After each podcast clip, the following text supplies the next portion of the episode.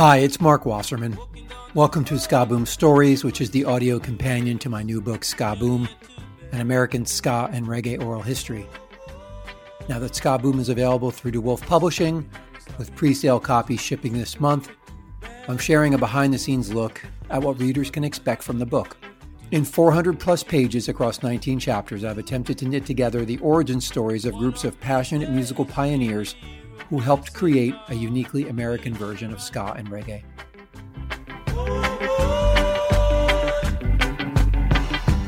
One of these days, when you hear a voice say, Come, we gonna run.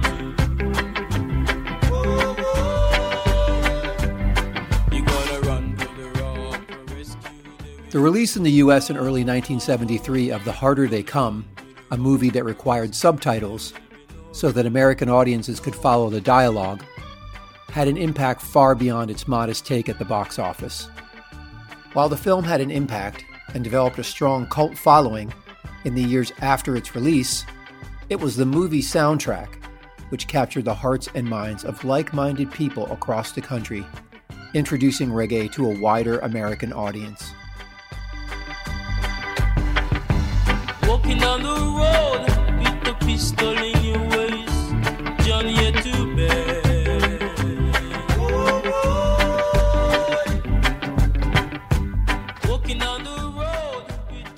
In fact, the movie can be credited with giving rise to the first American reggae band, the Shakers, whose story opens Ska Boom. The Shakers were musical pioneers, playing reggae when it was an odd, foreign sound to most Americans born and raised on rock and roll. The band's legacy, which is sadly unknown to most, includes being the first American reggae band ever signed to a major label. But I'm getting ahead of myself. Let's start at the beginning of the story. The soundtrack of The Harder They Come captured reggae at the moment it entered its own golden age at the start of the 1970s, with a variety of styles, rhythms, and exotic lyrics.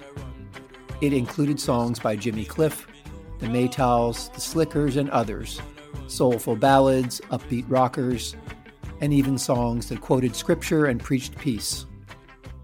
The film became a primer for Americans about reggae music and the Jamaican experience. According to an essay in the Criterion Collection, a film publication, the soundtrack of The Harder They Come is something like the Sgt. Pepper's of reggae, one of the hippest and most memorable collections of Jamaican music ever recorded. Berkeley, California was the perfect birthplace for the first American reggae band. The city was open minded about music, and its role as the center of the 60s counterculture meant that the songs of protest, rebellion, and redemption that featured in much of early 70s reggae were embraced with open ears. The Harder They Come electrified the music scene and musicians in Berkeley, the physical and spiritual home of the Grateful Dead. One in particular was Ron Rhodes, a drummer living in the Bay Area who became a reggae convert after seeing the movie dozens and dozens of times and later haunting record stores looking for Trojan record releases from the UK. Rhodes was a local musician who had played with a few rock bands but was quickly bitten by the reggae bug. He tried to get his bandmates to play reggae, but the beat and feel of the music confounded most American musicians who could not get used to the odd offbeat rhythms.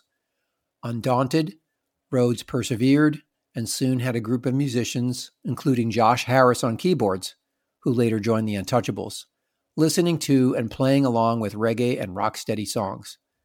Naming themselves Huey and the Titans, they were together long enough to record a rough demo in 1973. Have a listen to what may be the earliest recording of an American reggae band.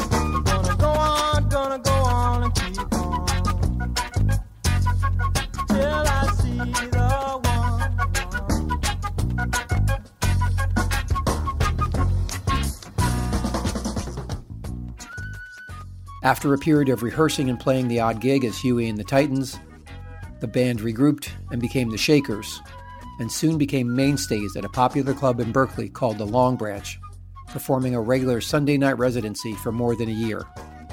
Like the On Club in Los Angeles, which helped to popularize ska in the early 80s, the Long Branch was responsible for the growing popularity of reggae in Berkeley, and it booked reggae bands from Jamaica on a regular basis.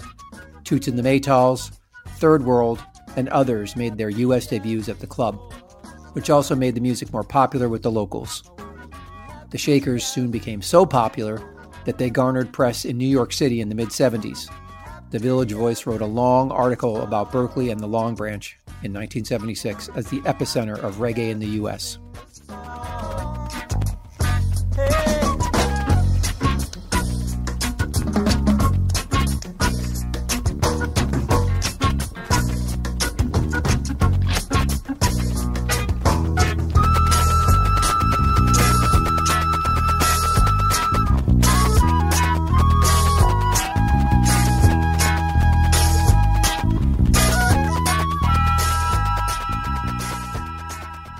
After their year long residency at the Long Branch, the Shakers became so popular that they were eventually signed by David Geffen to Elektra Asylum Records in 1975 and went on to record an album produced by Chuck Plotkin called Yankee Reggae, a moniker given to them by Toots Hibbert after the two performed and played together, but also an omen for the sounds contained inside the LP.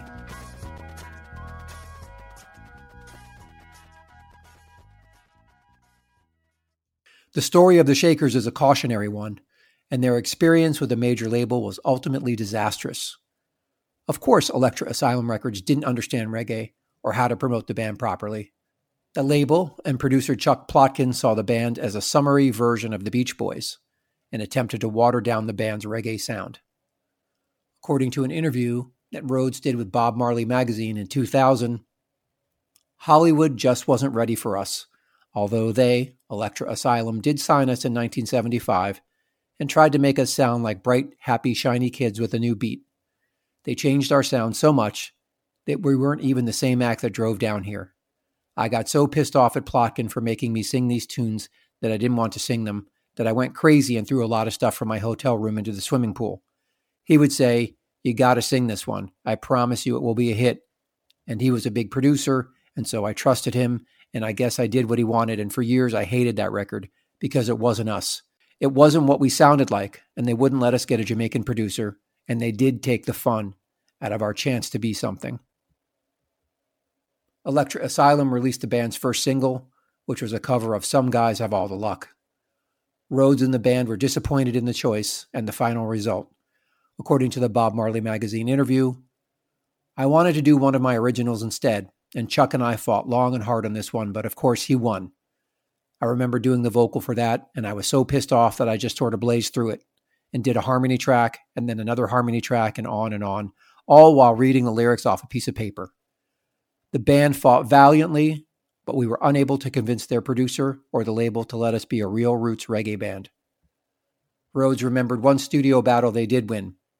I'll never forget the night we slipped a Valium into Plotkin's coffee and an hour later he was asleep on the floor of the control room, and we got the engineer to let us do a dub of one of the tracks. Plotkin wanted nothing to do with dubs, which to us were a huge part of our sound. We admired guys like King Tubby as much as guys like Bob Marley, and it was all a part of who we were. We mixed up all that Jamaican stuff to create a sound of our own, and Hollywood took that away from us and basically took the soul right out of our music. Have a listen to some guys have all the luck to get a sense of the Yankee reggae sound.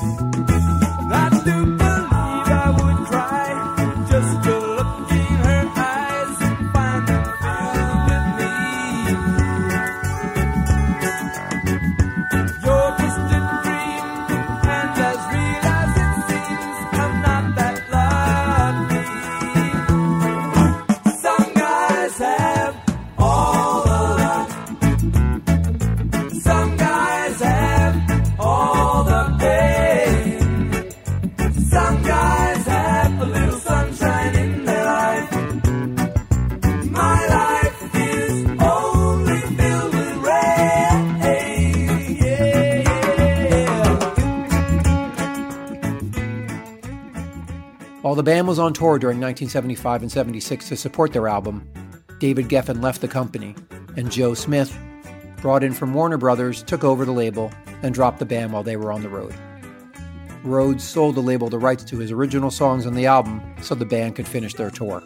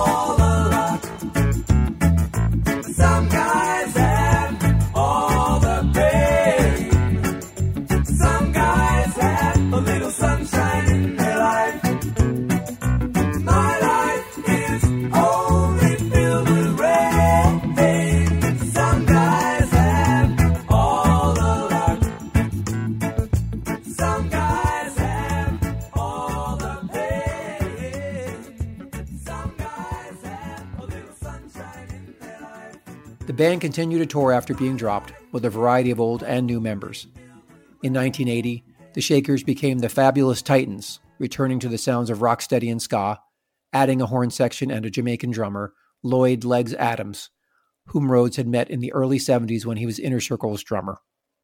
The band released an EP and received a lot of airplay on college radio stations throughout the country.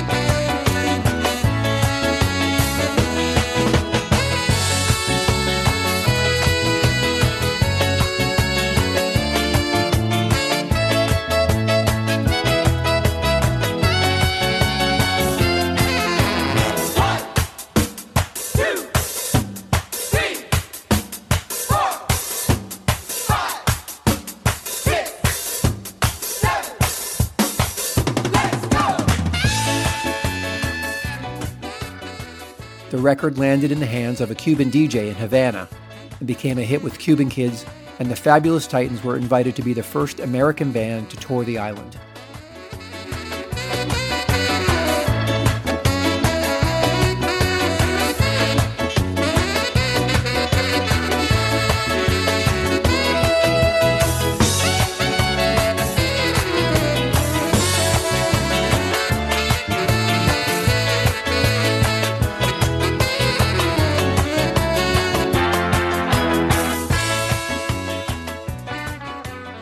It was a massive success, with the band playing sold out concerts night after night for three weeks.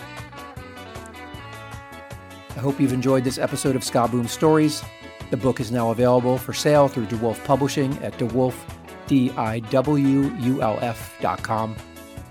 If you've listened and received some value from this episode, then please help support the podcast for as little as $3 per month on Patreon. Just go to patreon.com backslash Ska Boom Podcast for more information. Thanks and take care.